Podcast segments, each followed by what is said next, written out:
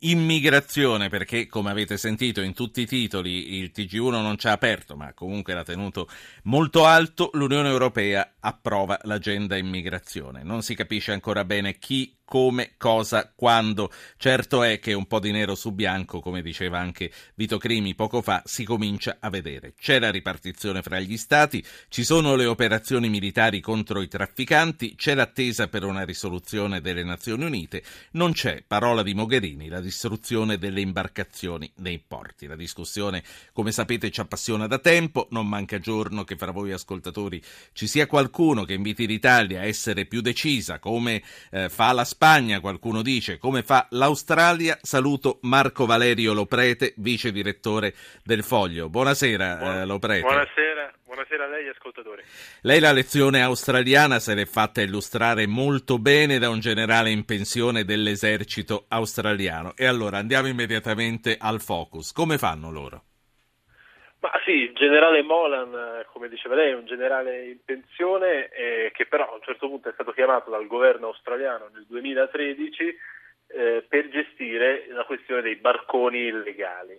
Se, come fanno? In una parola, girano la prua e rimandano i barconi lì da dove sono venuti, con una clausola molto importante. L'Australia vanta di essere una democrazia liberale come la nostra, e vanta di essere un paese di immigrazione e quindi ritiene in questo modo di raggiungere obiettivi umanitari anche rispettando il diritto all'asilo perché ha messo su un sistema di accordi regionali che gli permette nei casi di persone che richiedenti asilo o che loro reputino appunto eh, essere adatte a rispettare quelle condizioni della famosa Convenzione di Ginevra di ricevere sì. asilo, ma mai in Australia. Il loro motto è che chiunque prova ad arrivare illegalmente in Australia, anche se ha diritto all'asilo, non raggiungerà mai l'Australia. Lo prete. Piuttosto loro sì, no, girano, girano la prua, mi ha affascinato eh, questa immagine che me la sono vista, insomma, io mi immagino a girare la prua di uno scafo libico, eh, mm. come, come può succedere. Allora, gliel'ha spiegato come fanno a girare la prua, perché immagino oh. che anche là gli scafisti, insomma, abbiano il coltello fra i denti. Certo, guarda, io gliel'ho chiesto appunto, perché anche io ero rimasto come, come lei un po' stupito. Eh, ovviamente sono operazioni militari, eh, que- per questo il governo australiano ha ritenuto di farsi affiancare eh, da un ex generale. Sono operazioni militari ma anche umanitarie. Lui mi ha spiegato che ci sono stati mesi di training per questi soldati ma anche per gli operatori che sono a bordo di queste navi che sono in grado di fare questa operazione in sicurezza ovviamente anche per eh, gli immigrati. E tra l'altro eh, addirittura arrivando anche a un, mantenendo un livello di segretezza su queste operazioni, anche questo è significativo secondo il generale Moran. Eh, Singapore ci sono tutte le indiscrezioni giornalistiche, addirittura la Marina australiana sarebbe in possesso di navi pronte e vuote che nel caso si trovasse di fronte a navi danneggiate eh, servirebbero per far trasbordare gli immigrati su questi vessilli, su queste navi più sicure e a quel punto solamente essere riaccompagnati quindi, al confine con le acque Quindi capisco bene, una specie di piattaforma in mezzo al mare dove si svolgono già lì le pratiche per poi eh, fargli girare i tacchi e rimandarli da dove, da dove sono venuti. Eh, I militari, abbiamo parlato di militari, i militari salvano le vite in mare a decine di migliaia come hanno fatto con Mare Nostrum, i militari però eh, possono possono anche sparare. In questo caso non risulta che nessuno abbia mai sparato. No, eh, in Australia diciamo, non, non, si è scelta questa via che per ora in Europa si è scelta solo in maniera retorica, se posso, di bombardare i barconi, eh, ovviamente vuoti. In Australia non hanno fatto questa politica, hanno eh, contato su un altro fattore, cioè quello della deterrenza. Allora hanno detto se noi per alcuni mesi faremo in modo di far vedere, far capire e soprattutto far diffondere la voce tra le comunità che sono sulle coste eh, settentrione dell'Australia, Indonesia, Sri Lanka, molti altri paesi e faremo diffondere la voce. Non c'è modo che si viene respinti per carità in sicurezza, ma poi si finisce chissà in quale paese e chissà in quale campo eh, per avere poi diritto a essere esaminati, vedrete che ci sarà un effetto deterrenza. Quindi, sì, infatti, quando, quando se li vedono tornare sulle spiagge dell'Indonesia, capiscono e immagino che eh, si irritano anche un po' con gli scafisti sì, che hanno pagato. Che esatto, esatto, il generale Molan ha detto che c'è anche un meccanismo di eh, deterrenza ulteriore che è quello proprio come dicevi tu contro gli scafisti, perché a un certo punto anche lì si pagano eh, migliaia, decine di migliaia di dollari e poi per ritrovarsi in un campo in tutta sicurezza, però sempre in un campo in Papua Nuova Guinea o sì. nello Sri Lanka. L'unica cosa che mi, che mi, lascia ancora un po' perplesso, eh, vedi, è il fatto che insomma siano, sembrino più agnellini dei, di quelli libici, gli scafisti di lì, insomma, sì. che, che, voltino la, la, prua senza tanti problemi. Poi voglio sapere come eh, facevano prima, che cosa succedeva prima che questa operazione partisse, ma prima ancora voglio fare parlare due ascoltatori, che sono Marcello, che chiama da Olbia, e Giovanni Dalla provincia di Novara. Marcello, cominci lei, buonasera. Buonasera, volevo dire una cosa, non, non credo che siamo in grado purtroppo di accogliere e di organizzare eh, tutti questi strumenti di imbarcazioni come l'Australia, eccetera. Abbiamo i nostri militari che hanno dato l'anima, hanno dato veramente tutto di loro per, per salvare le, le vite umane e questo siamo d'accordo, ma il governo italiano dovrebbe essere un po' più fermo nei confronti dell'Europa. Grazie. Grazie a lei. Giovanni, provincia di Novara, buonasera. Sì, buonasera signor Po. Eh, niente, io mh, molto semplicemente, è già stato detto, ma sono veramente molto preoccupato del, eh, del far girare la prua, come avete appena finito di dire, e, e riportarli dall'altra parte.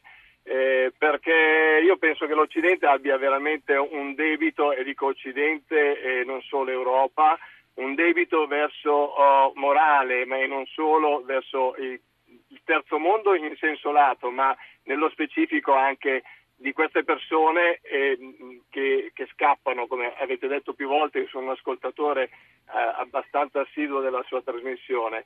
E, e veramente sotto questo aspetto eh, penso che siano state fatte poche considerazioni. Sì. Eh, Ma lei... Eh, sì, no, tenere gli occhi chiusi.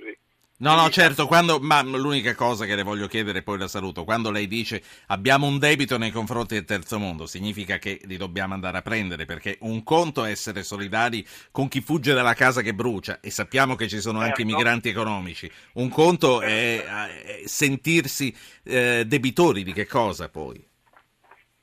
Debitori, debitori perché abbiamo, abbiamo, in passato usato il terzo mondo e, e dico usato, non ho bisogno di parlare.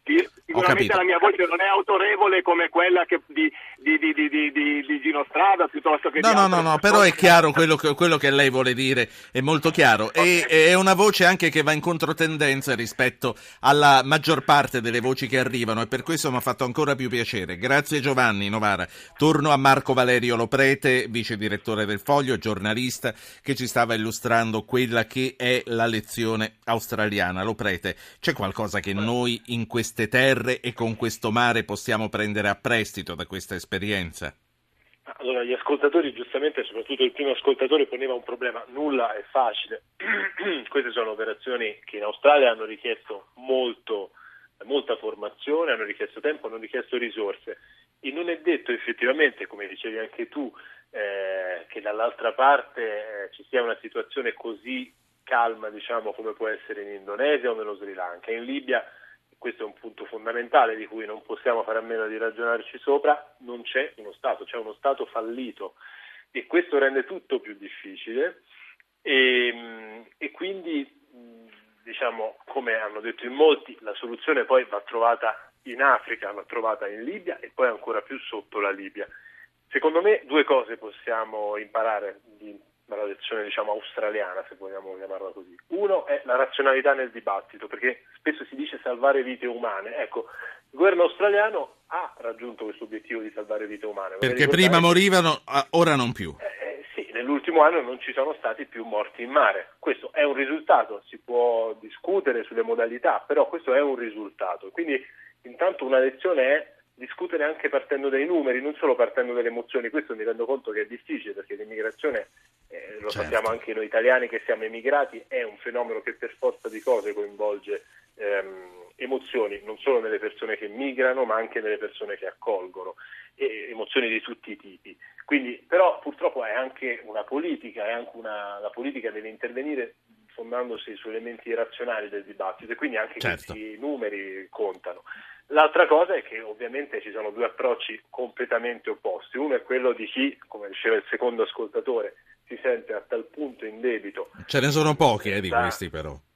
Ma ce ne sono pochi, però nel dibattito pubblico mi sì. sembrano invece molto, molto forti, diciamo nel dibattito mediatico, nel dibattito politico sono molto forti e dicono no, siamo in debito e quindi di fatto eh, secondo me a quel punto la posizione più lineare è fare il servizio traghetti, perché aspettare in mezzo certo. al mare le certo. persone secondo me diventa un po' pilatesco. Io accetto una posizione, diciamo, accetto nella, nella dialettica una posizione di chi dice secondo me dobbiamo organizzare il trasbordo di queste sì. popolazioni in Europa. Grazie. Legittima, è una posizione legittima, però allora non bisogna avere posizioni poi filatesche di dire le aspettiamo in mezzo al mare, perché questo crea solo incentivi invece, questo sì, a viaggi della speranza e spesso sì. poi della disperazione. Grazie. L'altro approccio sì. è quello, una politica che chiudo, una politica di controllo delle frontiere, che non vuol dire però poi politica di chiusura, perché questa mi sembra eh, impossibile e soprattutto inauspicabile.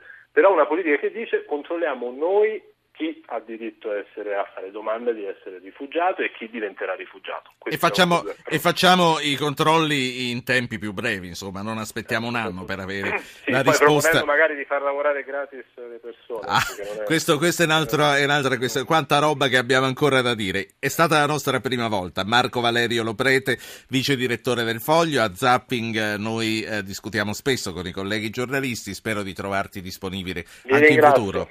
Grazie, grazie a te